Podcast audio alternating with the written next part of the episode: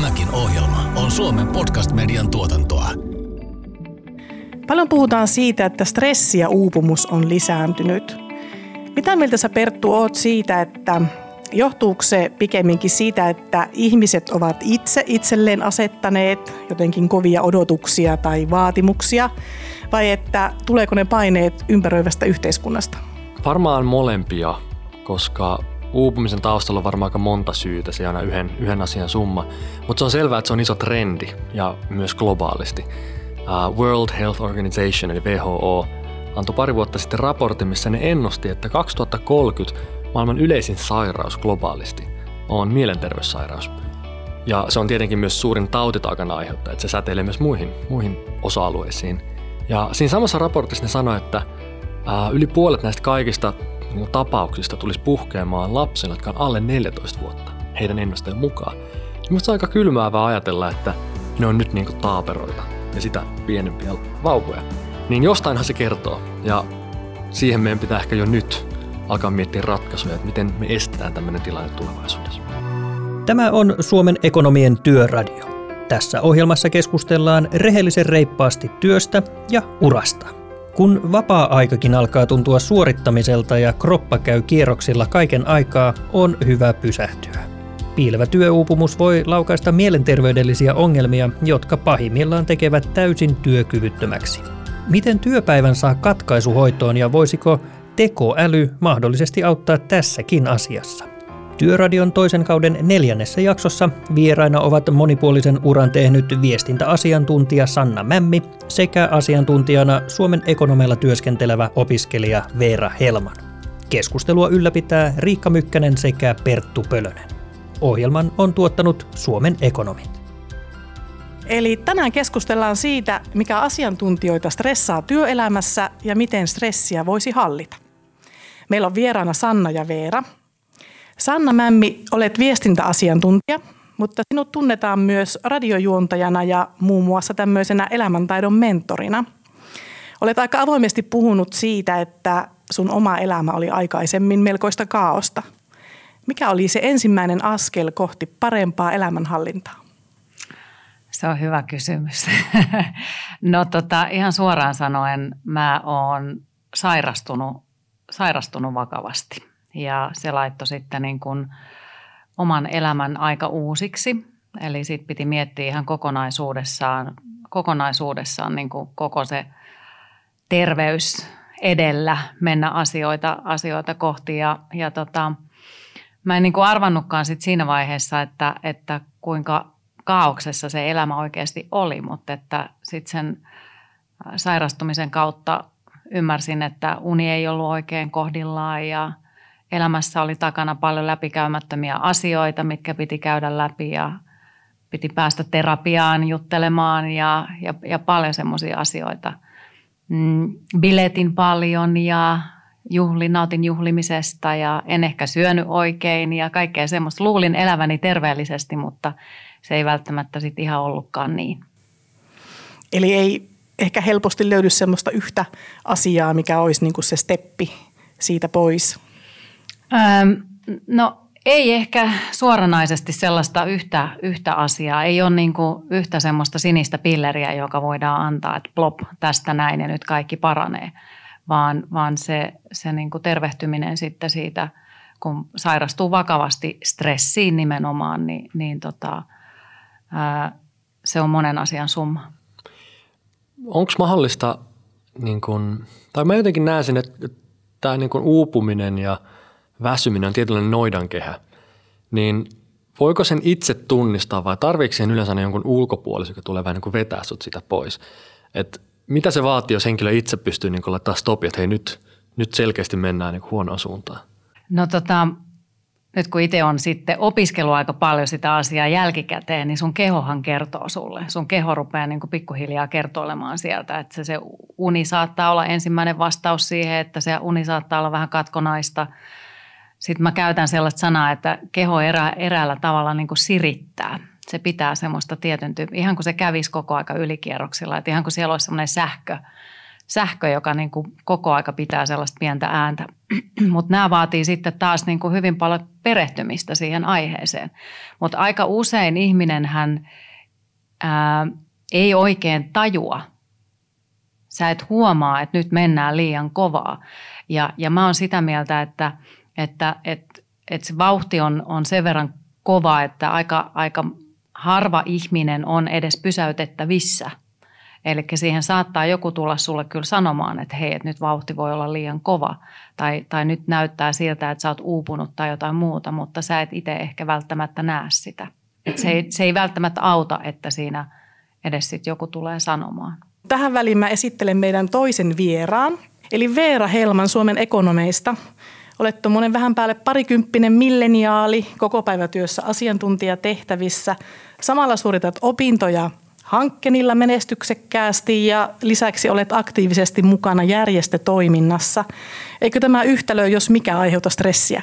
No siis ensinnäkin on hyvä ehkä mainita se, että mikä on menestyksen määritelmä esimerkiksi opinnoissa, että niin kuin aiemmin mä stressasin hirveästi siitä, että kun mä olin kympin tyttö lukiossa, että pitääkö mun olla yliopistossakin kympin tyttö ja nyt kun mä oon tajunnut sen, että joskus se, että pääsee kurssista läpi, niin se on niin kuin menestys mulle, niin se riittää. Eli ehkä niin kuin, ö, on muuttanut just sen menestyksen määritelmän myöskin omassa päässään, mutta siis ö, olisi valehtelua, jos mä sanoisin, että koskaan ei stressaa, koska ei se ole totta. Mutta se, että kun on oppinut niin kuin just katsoa asioita armollisemmin, että mun ei tarvi olla kympin tyttöjä. Esimerkiksi joskus mä saan lopettaa työpäivä vaikka kolmelta ja, ja joskus mä voin vaikka pitää vapaa-päivän, niin se, että on oppinut semmoisia tiettyjä niin kuin armollisuuden palasia tai askeleita omassa elämässä, niin se on vähentänyt huomattavasti kuitenkin sitä stressiä. Ja sitten kun on ihminen, joka haluaa tehdä paljon asioita ja, ja niin kuin näin, niin, niin tota, tämä on mulle sopiva juttu, mutta se ei tarkoita sitä, että se olisi sopivaa välttämättä kaikille. Me tehtiin meidän jäsenille tämmöinen pieni kysely, missä kysyttiin, että mikä mikä työelämässä tällä hetkellä stressaa eniten. Ja, ja ekonomia stressaa liiallinen työkuorma, huono johtaminen ja kiire. Nämä oli ne kolme yleisintä stressin aiheuttajaa. Mitä tämä teidän mielestä kertoo asiantuntijoiden arjesta tänä päivänä? Jossain määrin ehkä se kertoo sitä, että kun asiantuntijatyössä vaaditaan valtavasti sopeutumista koko ajan, niin sen oman osaamisen päivittämistä ja kehittymistä, niin semmoinen jatkuva kiire ja hektisyys, se, että pitää koko ajan muuttua eikä ehditä tehdä, niin voi olla, että se on monelle semmoinen, että, että um, ei, ei tule sitä palautumista. Tavallaan se on jatkuvaa, jatkuvaa niin kuin riman nostoa ja siinä mielessä se on aika kuormittavaa. Uh, mä en ole ollut itse koskaan niin kuin palkkatöissä tai työsuhteessa, kun on niitä yrittäjä, niin mä en oikein osaa sanoa, niin kuin, että minkälaista on olla vaikka huonon niin kuin johtajan alaisuudesta tai, tai minkälaisia oppeja sieltä olisi voinut tulla, mutta sen kiireen kyllä varmaan jokainen tunnistaa. Joo, siis mä oon palkkatyöstä, on ollut yrittäjänäkin kyllä, mutta tota, asiantuntijatyöhän on sitä, että sun pitää, se, sä teet tosi paljon ratkaisukeskeisiä luovia asioita. Sun pitää koko aika pystyä kehittämään erityyppisiä ratkaisuja, sanotaanko näin, miettimään tosi syvällisiä asioita. Ja, ja kiirehän tappaa kokonaisuudessaan sen luovan ajattelukyvyn. Eli kiire tuottaa semmoista olotilaa, että sulla on, sulla on vähän niin kuin pelko päällä koko aika, että sä tehdit tehdä asioita, niin se vaan niin kuin sun ajatukset ei pääse valloilleen. Eli se oleilu ja semmoinen – Mä, mä kutsun sitä ehkä siksi, että, että mä saan, mulla, on, mulla on hetki aikaa vaan siirrellä sitä hiirtä pöydällä, niin, niin se, on, se on mulle semmoista niin kuin ajatteluaikaa ja sitä tarvitaan tosi paljon. Sitten taas toisaalta, niin kuin, jos puhutaan siitä huonosta johtamisesta, niin asiantuntijoita pitää osata johtaa hyvin vapaasti ja antaa asiantuntijoille tosi paljon tilaa ja, ja, ja semmoinen tietyn tyyppinen, sanotaanko mikromanageeraus on myös semmoinen tapa, joka, joka tappaa sitä luovuutta ja sen asiantuntijan omia kykyjä, joka, joka tulee siihen väliin. Ja se vaatii sitten esimiehiltä tosi, tosi paljon. Eli sitten, sitten taas me tarvitaan ä, tosi paljon ä, esimiesten valmentamista siihen, että miten asiantuntijoita johdetaan. Koska asiantuntijahan on jo vähän niin kuin itsensä johtaja. Tässä on aika paljon semmoisia asioita. Ja jos tähän voisi ehkä vähän vielä niin kuin jatkaa sitä myös, että esimerkiksi ne johtamisopit, jotka on toiminut vaikka kymmenen vuotta sitten, ei välttämättä toimi nykypäivänä eikä varsinkaan kymmenen vuoden päästä, että niin kuin ihmiset muuttuu, johtamistavat muuttuu, mutta sitten myös se, että, että niin kuin ainakin omasta näkökulmasta on tosi tärkeää se, että se johtaja myös tietää, miten mä ihmisenä toimin. Että niin kuin joku on supliikkia ja niin kuin hirveän luova ja toinen vaatii ehkä enemmän aikaa ja sitä ja tätä ja tota. Eli me ollaan niin kuin jokainen asiantuntija on myöskin niin kuin yksilö, niin se pitää muistaa siinä, että totta kai on niitä niin kuin isoja linjoja, mitä voi vetää siinä johtamisessa, mutta sun pitää tunnistaa myös ne sun asiantuntijat ja niin kuin pyrkii auttamaan heitä tekemään sitä omaa työtään ja johtaa sitä kautta, eikä niin kuin mikromanageerauksen kautta, vaan, vaan niin kuin ehkä silleen avustaa sitä omaa asiantuntijaa onnistumaan siinä työssään. Onko kyse käytännössä itsetuntemuksesta myös, siis taidosta niin kuin tunnistaa ja kuunnella itteensä, että nämähän on semmoisia taitoja, mitkä tulee korostua varmasti, niin voiko olla myös sitä, että me ei vielä olla opittu niin kuin tunnistaa itsessämme niin, näitä niin kuin vaikka se signaaleja, mitä keho antaa? Joo, siis meitähän on aikaisemmin johdettu vähän niin kuin massaa.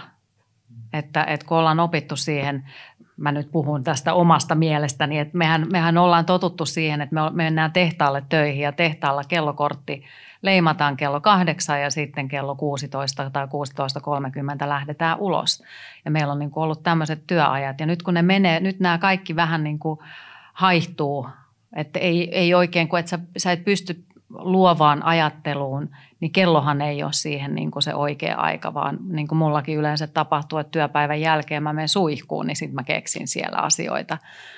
Niin tota, se on vähän niin kuin ihan oikein, niin kuin sanoit, että kyllä se, se vaatii meiltä myös niin kuin asiantuntijoilta – sitä itsetuntemusta, että oppii havainnoimaan itsessään erilaisia asioita. Mutta myös niin kuin mitä Veera tuossa sanoi, että me ollaan, me ollaan jokainen yksilöitä ja sitten siinä asiantuntijatiimissä, jos sanotaan vaikka näin, niin, niin nythän on jo aika hyviä semmoisia semmoisia välineitä, niin kuin joku disk, persona-analyysiä tai jotain muuta tämmöisiä analyysejä, millä, minkä kautta pystytään ää, havaitsemaan ihmisistä, että minkälaisia persoonatyyppejä siellä on ja, ja ihmiset ei ole enää sitä massaa. Nyt tuli monta asiaa mulle näistä teidän jutuista jo mieleen.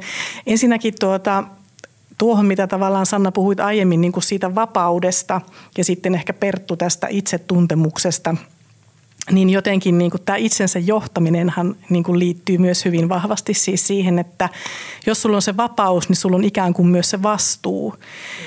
Ja se ei välttämättä sitten se itsensä johtaminen ole aina kauhean helppoa tai yksinkertaista, että sitäkin täytyy, täytyy sitten niin kuin opiskella ja siihen liittyy just tämä itsetuntemuspuoli. Sitten toinen asia, mikä tuli mieleen niin kuin tästä kellosta, niin joo, se on varmasti totta, että, että niin kuin aivotyöläisille niin kuin se kello ei ole se paras mahdollinen ikään kuin työ, työn niin kuin mittari tai työajan niin kuin mittari.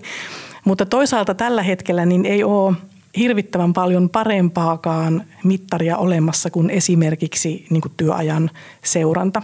Ja me niin kuin Suomen ekonomeissa on puhuttu aika paljon siis sen puolesta, että, että tuota, eihän sen työn tarvitse tänä päivänä niin kuin olla sitä kahdeksasta neljään niin kuin työtä, mutta se, että jollakin lailla sitä työaikaa olisi kuitenkin hyvä seurata – jotta pystyy niin kuin hahmottamaan sen, sen oman työmääränsä tai se, että kuinka paljon siihen käyttää sitä aikaa.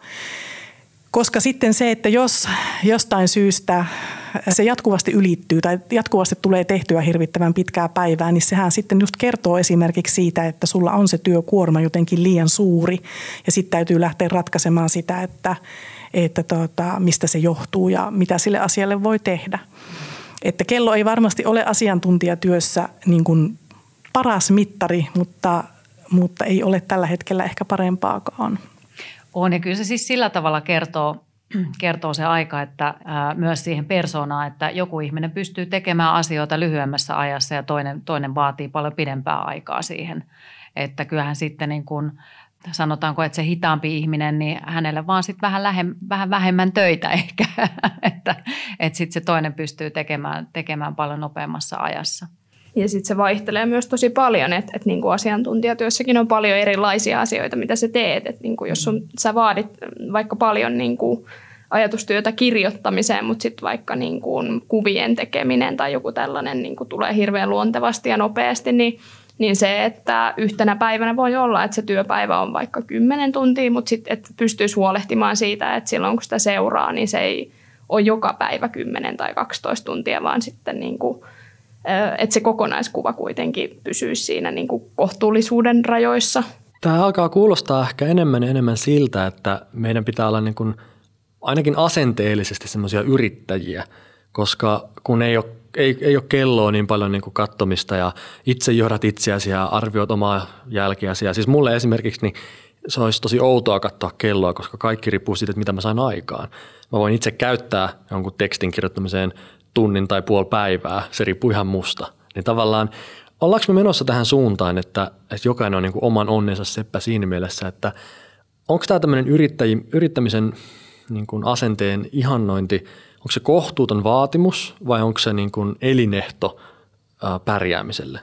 Hirveän hyvä kysymys. Mä oon ollut freelanceri koko urani, että mun ensimmäinen vakituinen työpaikka on varmaan nyt ollut tässä viimeiset, viimeiset ää, kuusi vuotta. Kyllähän se tietyn tyyppinen niin kuin itsensä johtamisen taito ja se semmoinen niin kuin yrittäjähenkisyys siellä, että sä osaat johtaa itseäsi, niin se auttaa tosi tosi paljon tämmöisessä asiantuntijatyössä. Että kyllähän, kyllähän se, niin kuin, sä osaat itse aika hyvin määritellä sen, että ok, että mulla saattaa tänään mennä tuohon kirjoittamiseen ja nyt mulla tulee se fiilis tähän kirjoittamiseen, niin nyt mä voin sen tehdä, sen kirjoittamisen nyt. Ja, ja, ja sitten tietää, että pystyy niitä aikatauluja itseltänsä aika hyvin – sanotaanko vaikka, että eräänä päivänä sä oot väsynyt ja sä huomaat, että nyt mun niin kuin luova flow ei toimi yhtä hyvin kuin sitten taas jonain toisena päivänä, niin sä pystyt niin kuin tällä tavalla muokkaamaan niitä aikatauluja, niin, niin kyllähän se on tosi tärkeää, että osaa havainnoida itsestään kaikki, kaikki tämmöisiä asioita. Niin kyllähän se ohjaa sitten siihen, että, että me ollaan enemmän yrittäjähenkisiä. Mutta sitten ehkä se, mitä niin kun mä mietin vaikka tässä, mä tuun itse yrittäjäperheestä ja on hyvin läheltä nähnyt sen, mitä, mitä yrittäjyys on, niin ehkä se just, että varmasti semmoista tietynlaista asennetta vaaditaan ja kaivataan työelämässä, kun kuitenkin työelämä muuttuu jatkuvasti, mutta sitten missä menee se raja, että ootko sä yrittäjä 24 tuntia vuorokaudesta vai vaikka 12, että siinä on niinku selkeä ero, että, että saatko sä niinku pitää myös sen vapaa-ajan vapaa-aikana – Tuossa kun puhuttiin siitä, että, että ei voi niinku tietää tavallaan, että milloin se flow tulee tai se joku ajatus tulee tai että tuntuu oudolta niinku katsoa kellosta, että milloinka, milloinka sitä työtä tekee, niin miten sitten tämä tämmöisen niinku työn ja sen muun elämän yhteensovittaminen, koska sen kuitenkin tosi moni kokee niinku tärkeäksi asiaksi ja myös niinku haasteeksi, että se on haastavaa. Niin miten tämä yhtälö voitaisiin niin kuin ratkaista tai siihen jotain semmoisia vinkkejä? Mulla on, mulla on siis semmoinen päätös itseni kanssa, että mä en tee ylitöitä yhtään. Eli, eli tota, mä oon niitä tehnyt elämässäni niin paljon ja, ja tota, kärsinyt, kärsinyt niistä kyllä, että mä tiedän, että missä vaiheessa sitten alkaa naputtaa siellä punaisella, että mä niin kuin lopetan ne työnteon. Mä teen sen kahdeksan tunnin päivän ja se on siinä. Mä tiedän kyllä, että se aivotyö kyllä siellä jatkuu, mutta me työpäivän päätteeksi niin mä lähden aina liikkumaan. Mä harrastan joogaa aktiivisesti, mä harrastan juoksemista aktiivisesti, mä käyn spinningissä aktiivisesti, mä huolehdin siitä mun, mun hyvinvoinnista. Hy, hyvin tarkasti tunnollinen, ahkera ihminen huolehtii itsestänsä tosi tarkasti, mutta se on mulle se, se, se katkaiseminen siihen, siihen työpäivään – Eli mä teen sen katkaisun ihan täysin. Katkaisuhoito. Työpäivän katkaisuhoito. Niin, tota, niin, niin mä oikeastaan väsytän itseni sit sillä liikunnalla sen verran, että, että sit mä vaan syön ja teen ruokaa ja menen nukkumaan ja nukun pitkät yöunet kahdeksan tuntia ja nautin elämästä. Kuulostaa hyvältä. Eikö kuulosta? kyllä, kyllä. Ei kun mä mietin silloin, kun itse oli Piilaaksossa ja tehtiin siellä duunia ja tietenkin niin kuin täkäläisillä työmoraalilla niin aivan kello ympäri, niin just se, että kun monesti huomasi sen, että hei, eihän tämä edes tehokasta enää, mutta jotenkin näin kuuluu tehdä ja tässä vaan tehdään kaikki yhdessä ja jossain kohtaa sehän on selvä, että tuottavuus niin kuin tasottuu ja kääntyy ehkä jopa negatiiviseksi. Et tietyn pisteen jälkeen, kun sä teet töitä, niin sä vaan luot itsellesi tulevaisuuden liikaa ja lisää töitä, kun sun pitää korjata ne sun virheet, mitä sä teit. Nyt varsinkin kirjaa kirjoittaessa sen huomasit, jos oli ihan silleen niin puseera sitä tekstiä. Sitten seuraavana päivänä piti korjata, kun siellä oli niin, niin paljon sellaista, että tavallaan piti uudestaan kirjoittaa se. Ja toinen ehkä meilläkin se, ehkä taas palataan siihen itse tuntemiseen, että tunnistaa sen, että, että onko tässä mitään järkeä tämän jälkeen joka enää jatkaa. Et mä ainakin olen huomannut, että mä oon aika hyödytön niin tietyn kellonajan jälkeen illalla, koska siinä kohtaa on aika pitkä päivä takana, niin uh, en mä enää saa itsestäni. Mä voin mennä läppäri ja ikään kuin tehdä jotain, mutta mä sen sen kaiken vartissa tehty huomenna aamulla. Niin ehkä sekin on semmoinen, että, että jokaisen pitää itse tunnistaa itsensä. Joskus se on kolmelta iltapäivällä, että nyt ei niin kuin enää tule. Joskus se on kuudelta illalla. Tai että nähdään vaan se, että se tuottavuus on tärkeämpi kuin se kellonaika. Oletteko te kokenut tämmöistä syyllisyyttä, jos nyt puhutaan niin kuin tästä työstä irtautumisesta tai työn ja muun elämän yhteensovittamisesta? Me ollaan kavereiden kanssa puhuttu joskus sitä, että, että tuota, kun tekee töitä, niin kokee vähän niin kuin semmoista syyllisyyttä siitä, että ei olekaan niin kuin perheen parissa tai siellä ystävien kanssa harrastamassa tai, tai vastaavaa. Ja sitten taas kun on, on siellä vapaalla, niin potee syyllisyyttä siitä, että, että nyt jäi kyllä vähän työhommat kesken, että pitäisi olla niin kuin painamassa niitä. Onko teillä ollut tämmöisiä vastaavia kokemuksia? Mä kun olen tämmöinen sinkkuihminen, niin, niin tota, mulla ei sitä omaa perhettä ole mä oon, mä oon siis saanut panostaa omaan urani aika huolella ja, ja oon siihen panostanutkin tosi paljon ja, ja oon päässyt tosi pitkälle, että mä oon siitä, siitä hirveän iloinen. Et sillä tavalla niin kun mulla, mä, mä oon aina, ja mä oon, mä oon tosi työorientoitunut ja hy, hyvin kunnianhimoinen siinä oman urani rakentamisessa, niin tota, mä en siitä koe syyllisyyttä. Mutta, mutta sitten mulla on taas toisinpäin, että jos mä oon niin siellä perheen parissa – ja sitten mä tiedän, että mun raksuttaa jotain tuolla, niin silloin mä kyllä tiedän, mikä mun pitäisi aina muistaa, että hei, välillä on ihan kiva olla äitin kanssa. Niin, niin, tota, niin mulla aina saattaa siellä jotain raksuttaa sieltä taustalla, että hei, että nyt. Mä ainakin saan itteni kiinni siitä monta kertaa, että kun ikään kuin jättää työasiat ja menee ystävien tai perheen tai mun luo, niin ei sitä pysty olemaan täysin läsnä, jos ei ole tavallaan saanut irtauduttua tai palauduttua siitä. Ja se on kyllä semmoinen taito, että miten niin kuin pystyy kääntämään sen niin kuin nappulan, että nyt se on niin kuin toisessa asennossa. Että se ei tapahdu myöskään hetkessä. Mutta yksi, mistä mä aina tykkään kiusaa ystäviä, missä mä oon siis itse myös huono, um, liittyy priorisointiin. Mä aina kysyn silloin tällä joltakin, että hei, mikä sulle on tärkeää, että mihin, mihin sä käytät sun päivät, että mikä sulle on tärkeää. Ja sitten ihmisethän sanoo ne tietyt vastaukset. No tietenkin perhe on tärkeää tai ystävät tai urheilu. Ja sitten mä kysyn, että Aa, Joo, ootko sä nähnyt perhettä tänään? Eh. Onko sä nähnyt ystäviä tänään? Eh. Ootko sä urheilu? En. Miten niin se on tärkeää? Että me tavallaan myös pidetään yllä sellaista mielikuvaa, illuusiot, että mikä meille on tärkeää, mutta ajan käytöstähän se näkee, että mihin se aika oikeasti, mihin me se annetaan. Ja mä oon ehkä just semmoinen, että mä, jos oikeasti laittaisin kalenteri, että mun työtunnit ja muut, niin mä vaan valehtelisin itselleni, jos mä sanoisin mitä tahansa muuta, että selkeästi se on iso osa mun elämää, niin toi on myös semmoinen, että välillä tarvittaisiin semmoista kylmää vettä kasvoille, että oikeastiko. Että ei me, ei me voida niin kuin valittaa tuloksista, että kun me saatiin työstä, mitä me ei tehty. Että jos me ollaan uupuneita, mutta sitten ei me otettu sitä aikaa sille levolle, niin ehkä toikin on semmoinen, että oikeasti mihin se oma aika menee. Puhutaan vielä ihan hetki tuosta uupumisesta. Eli mistä sen uupumisen niin tunnistaa tai miten sen erottaa vaikka nyt tämmöisestä ihan normaalista väsymyksestä. Koska siis se, että sä voit olla joskus väsynyt ja se on ihan ok, kun painanut jonkun projektin parissa tai ennen lomia haluat saada työpöydän puhtaaksi tai, tai näin, niin on ihan ok olla välillä vähän väsynyt. Mutta miten sen niin kuin erottaa siitä uupumisesta? Uupumisen erottaa siitä, että sä oot ihan koko ajan väsynyt. Mutta että se voi olla, että sä et edes erota sitä. Se voi olla, että sä saatat olla vuosikausia väsynyt, mutta sä et vaan niin kuin tiedosta sitä. Sä oot niin tottunut siihen olotilaan jo. Mutta että silloin tällöin aina saattaa tulla semmoinen pieni herätys siellä taustalla, että sä ikään kuin, niin kuin astut vähän niin kuin taaksepäin siitä itsestäsi ja havaitset, että, tai katsot itseäsi ulkopuolelta ja havaitset, että ok, että hei toi tyyppi on uupunut. Mutta sitten se eräällä tavalla niin kuin imet takaisin, imeydyt takaisin siihen imuun ja jatkat sitä samaa. niin ne pienet herätykset aina siellä, niin ne on ihan hyviä semmoisia hetkiä, milloin voi kysyä itseltänsä, että teekö mä oikeita asioita. Ja ne on just niitä varoituksia, mistä puhuttiin, että uskotaanko me sitä ekaa varoitusta vai otetaanko me se toinen ja se isompi ja tule, pitääkö se vielä tulla lähemmin, että se sitten vasta muututaan, että ne varoituksetkin varmaan vaan kasvaa sitä ajan myötä. Kyllä. Ja, ja kyllä mä oon sitä mieltä, että, että meidän pitäisi niin kuin opetella enemmän tämmöisiä tunnetaitoja, koska ne tunteet siellä meillä on, on semmoisia, jotka kertoo, antaa hyvin paljon niitä vastauksia, että miltä musta joku asia tuntuu.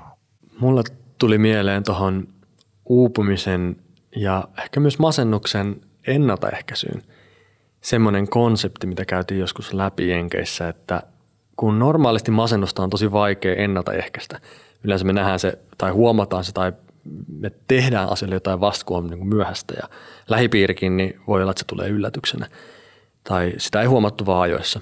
Niin nyt kun meillä on puhelimet, se on antanut ihan uuden ikkunan ihmisen mieleen, siis koska me käytetään niin paljon puhelimella aikaa. Ja yksi, yksi kaveri lähti tekemään semmoista ää, appia, mikä asennetaan puhelimeen ja se ruksuttaa koko ajan siellä taustalla analysoiden koko sun kielen käyttöä, mitä sä sillä puhelimella tuotat.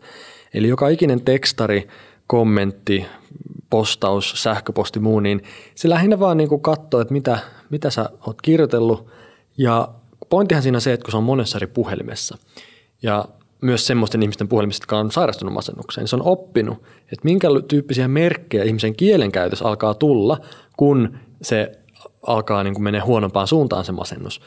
Ja musta se on ihan mahtava esimerkki siitä, että, että joku voi saada niin kuin jossain kohtaa viestin, tai sen lähipiirillä voidaan laittaa viesti, että hei, tämä henkilö on nyt alkanut käyttää sellaista kieltä, sellaisia rakenteita ja ilmaisuja, että vastaavissa tapauksissa näin ja näin monessa puhelimessa se on 50 prosentin todennäköisyydellä johtanut masennukseen. Pitäisikö nyt tehdä asialle jo jotain?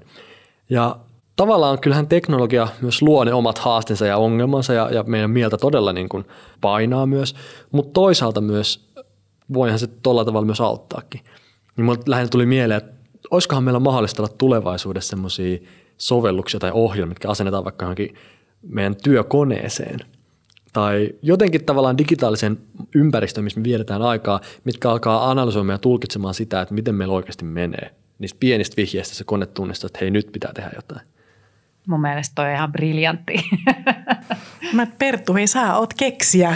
Anna mennä. niin. Mutta kun mietitään, että jos 2030 maailman suurin sairaus on mielenterveyssairaus, niin yksikään ihminen ei ole voinut jutella 10 miljoonan ihmisen kanssa, mutta kone on voinut käydä 10 miljoonan ihmisen kanssa dialogia käydä kaiken sen niin kuin, uh, vuorovaikutuksen ja, ja niin kuin dialogin läpi, mitä se on käynyt. Niin se, että meidän ongelmat kasvaa eksponentiaalisesti, ei tarkoita, että meidän ratkaisut ei voisi myös kasvaa. Niin kyllä mä yritän pitää sellaista optimismia, että tavallaan tämä ei ole vielä niin kuin menetetty peli, vaan että toivottavasti myös teknologia voi auttaa. Eli valoa tunnelin päässä. Ja mä oon tästä täysin samaa mieltä, että, että niin kuin vaikka tulevaisuuskuva niin kuin esimerkiksi mielenterveyden haasteiden kanssa on hyvin synkkä, niin se ei tarkoita just sitä, että me ei voitaisiin myös löytää niitä ratkaisuja siihen. Ja sitten se, että välillä tuntuu siltä, että kun joku sanoo, että nyt on vähän paha hetki elämässä, että, että mä tunnen itseni tosi väsyneeksi ja stressaantuneeksi ja näin, niin ehkä siinä kohtaa ainakin niin kuin oman kokemuksen perusteella on typerintä, mitä sä voit sanoa, on se, että mene metsään, jos masentaa. Että niin kuin se, että me... Kylmään suihkuun. niin, niin, kyllä. että kyllä siellä karaistuu, niin, niin se, että, että niin kuin me opittaisiin oikeasti tunnistamaan just niitä niin kuin oireita ja, ja asioita, joita vaikka kehossa tapahtuu, mutta myös se, että me pystytään oppimaan olemaan niin kuin ihmisiä toisillemme, että muistetaan myös ne toiset, että ei pelkästään tutkita sitä omaa oloa, vaan myös se, että sä osaisit tunnistaa, että sun ystävällä vaikka on samantyylisiä oireita, että sit sä pystyisit sanomaan, että hei, että et, ootko sä miettinyt, että sä voisit ehkä puhua tästä jollekulle. Ja se, että kun meillä on niin kuin tällä hetkellä kaikki tieto saatavilla – niin se, miten me saataisiin myös sitä tietoa niin kuin hyvissä ajoin jaettua, että mistä sä saat apua, millaiset on ne oireet ja näin, että siinä kohtaa, kun me ollaan siinä tilanteessa, että nyt tarvitaan sitä apua, niin sun ei tarvi alkaa silloin etsimään sitä, vaan sä tiedät, että sä laitat jonnekin viestiä tai, tai soitat, että niin kuin myös tämä niin kuin tiedon jakaminen ja tiedon saatavilla oleminen helposti, niin, niin mä toivon, että me saadaan siihen tulevaisuudessa viimeistään niin avaimet käteen tyyppisesti. Puhutaanpa vielä siitä, että miten tätä työelämän aiheuttamaa stressiä oikein voidaan hallita. Me kysyttiin meidän jäseniltä, jäseniltä tätä ja siellä nousi esille hyvin tämmöiset perinteiset keinot, kuten mitä aiemminkin tuossa vähän puhuttiin, tämä lepo, terveellinen ruoka, liikunta, ulkoilu, tämän tyyppiset asiat, mutta sitten siellä oli myös hyvin tämmöisiä persoonallisiakin keinoja, kuten esimerkiksi vaikka huumori, typerät kännykkäpelit, uinti kylmässä vedessä, puutarhanhoito, seksi, tämän tyyppiset asiat. Niin tarkoittaako tämä sitten sitä, että, että ei ole olemassa mitään yhtä reseptiä stressin hallintaan tai palautumiseen, vaan jokaisella on vähän niin kuin ne omat konstinsa ja keinonsa? Kyllähän se on juurikin näin, että, että me ollaan jokainen niin kuin uniikkeja ja me tykätään tietyn tyyppisistä asioista. Että se, mistä itse tykkää kaikista eniten, että onko se sitten seksi vai puutarhanhoito. Eikö ne ole sama asia? se on, niin sitä mä vähän lähdin tässä hakemaan, että se on vähän niin kuin sama asia, että riippuu keneltä kysytään. Kyllähän siis se, että sä teet semmoisia asioita, joista sulle tulee hyvä mieli. Mutta että myöskin muistaa se, että vaikka oleilu on tärkeää, mutta jo pelkästään niin kuin oleilun pakottaminen, itsensä pakottaminen, niin sekin voi olla vähän ahdistavaa. Eli, eli tehdä semmoisia asioita, jotka tuntuu itsestä mukavalta ja miellyttävältä siinä hetkessä, niin on tärkeää. Ja mäkin korostaisin just tuota tekemisen mielekkyyttä, että oli se sitten niin kuin just se lenkkeily tai sinne metsään meneminen tai – tai joogaaminen tai mulla toimii neulominen. Jos mä katson telkkaria, niin mun on pakko tehdä jotain käsillä, mutta silloin se on hirveän terapeuttista, koska sit mä en niin kuin ajattele liikoja siinä kohtaa. Niin kaikista tärkeintä on se, että se on mielekästä tekemistä, joka tuo sulle enemmän energiaa ja resursseja kuin mitä ne vie. Ja aika yksinkertainen juttuhan se lopulta on ihan vaan tunnistaa itsessään, että mikä saa mut voimaan hyvin, mikä saa mut voimaan huonosti, että enemmän sitä, mikä tietenkin tukee. Mm. Et aika monesti me mennään semmoisella putkimeiningillä vaan, että me ei, me ei pysähdytä aidon oikeasti miettimään, että tota, mistä nämä tunteet kertoo. Et, et, et, ei niiden tehtävä niin kuin olla meitä vastaan, vaan auttaa meitä ymmärtämään jotain, niin ehkä se on sitten vaan kuitenkin sitä, että tajutaan ja tiedetään, että mikä mulle toimii, mikä ei. Mitä sitten, tuota, auttaako työpaikan vaihto, jos on kovasti stressaantunut töistä? Kyllä se auttaa tai ainakin se, että sun työtehtäviä muutetaan, jos vaikuttaa siltä, että, että ne työtehtävät on liian haastavia tai sä et jaksa sitä tai, tai yksinkertaisesti vaan uuvut siihen, niin kyllä se on, on tota, aina mahdollista. Mä oon tehnyt niin, on toiminut, että kyllä se, kyllä se kannattaa. Et toki siinä on aina sitten tietyn tyyppiset riskit työpaikan vaihtamisessa tai – tai minäkin päätin lopettaa sen freelancer-urani ja siirryin ihan vaan palkkatyöhön, niin mua ei koko aika hierrä se, että mistä se seuraavaksi se raha tulee, niin, niin tota, se on myös helpottanut sitten sitä mun omaa elämää ja erityisesti kun olen havainnut, että olen todella stressiherkkä ihminen, niin tota, mun on täytynyt sitten niin kuin mä luoda siitä elämästä sellainen, että mä en sairastu stressiin enää uudestaan. Toki varmasti, jos henkilöllä on esimerkiksi itsellään sitten tämmöisiä haasteita priorisoinnissa tai ajanhallintataidoissa tai muissa tämmöisissä, niin nehän nyt yleensä siirtyy sitten sen nahkan mukana. Mukana olipa työpaikka mikä tahansa. Että, mutta tästä, tämä on just sitä itsensä tuntemista, mistä puhuttiin aikaisemmin. Nyt meillä on ollut tässä aika tämmöistä polveilevaa keskustelua moneen suuntaan, mielenkiintoisia juttuja. Mikä on Perttu meidän lopputulema tästä jaksosta? Lopputulema tai yksi niistä on ehkä se, että nämä on asioita, mistä herkästi tulee yleistyksiä, mutta missä jokaisella kuitenkin on itselleen oikeat vastaukset. Että kaikki lähtee itsensä tuntemisesta. Ja varmaan mä sanoisin, että se on niin kuin ehkä yksi tärkeimmistä taidoista, mitä meillä voi olla. Koska jos meidän mieli ei ole kunnossa, jos meidän kroppa ei ole kunnossa, niin eihän mikään muukaan voi tapahtua. Ja jostain se kieli, kun meillä on näitä burnouttia ja ennenkäisiä sairaseläkkeitä ja uupumista, että me ei olla nyt ehkä opittu tunnistaa niitä rajoja.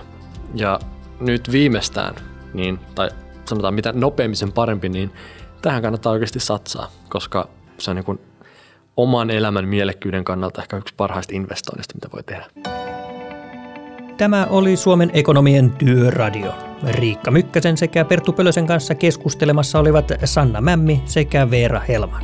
Tulevassa tämän tuotantokauden viidennessä jaksossa keskustellaan työelämän diversiteetistä sekä inklusiivisuudesta, eli suomeksi tasa-arvosta ja yhdenvertaisuudesta. Vieraina ovat startup-maailmassa marinoitu Inclusive-yhteisön perustaja Katja Toropainen sekä erityisasiantuntija Kosti Hyppä Suomen ekonomeista. Työradion tuotti Suomen Podcast Media. Mikäli pidit tästä jaksosta, muista tilata Työradio Apple Podcastissa tai seuraa Spotifyssa niin kuulet uudet jaksot ensimmäisten joukossa. Jätä myös arvostelu, niin muutkin löytävät tarinoidemme pariin.